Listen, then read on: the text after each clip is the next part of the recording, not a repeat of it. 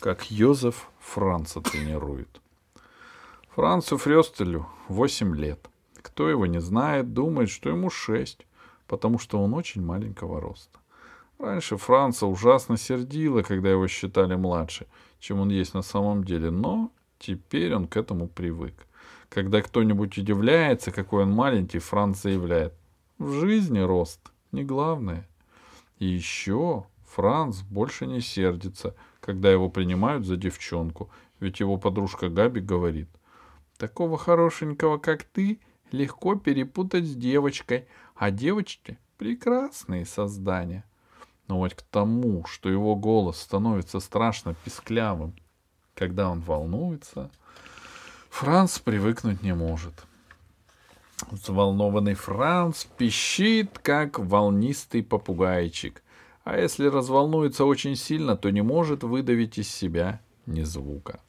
Йозеф, старший брат Франца, пытается отучить его пищать. Это называется тренировкой на рычание, и делается так. Йозеф хватает Франца за ногу, задирает ее повыше и тянет за собой. Францу ничего не остается, как прыгать за Йозефом на одной ноге, а тот кричит. «А я над тобой издеваюсь, ты ужасно злишься, обругай меня, зарычи!» А еще так. Йозеф подкрадывается к Францу, поднимает его и тащит в кладовку. Там он залезает с дрыгающимся Францем на стремянку, усаживает брата на самую верхнюю полку, спускается, убирает лестницу и кричит «Я тебя довел! Ты просто вышел из себя! Обзывайся и рычи!» Но только от всего этого, но толку от всего этого никакого. Разве что Йосифу развлечение — Маму и папу совершенно не беспокоит, что взволнованный Франц пищит или вообще теряет голос. Папа говорит, ну, в твоем возрасте у меня было точно так же. Зато теперь, если нужно, я могу реветь, как бык. А мама говорит, когда люди сильно волнуются, они часто говорят вещи, о которых потом жалеют. Так что Франц старается не волноваться и сохранять спокойствие. Чаще всего ему это удается — но вот когда Габи вредничает и нарочно его обижает, Франц не в силах с собой совладать. Потому что когда Габи его обижает, он думает, она меня больше не любит. А ничего хуже этого Франц представить себе не может. Всю его жизнь, вся его жизнь тогда станет другой.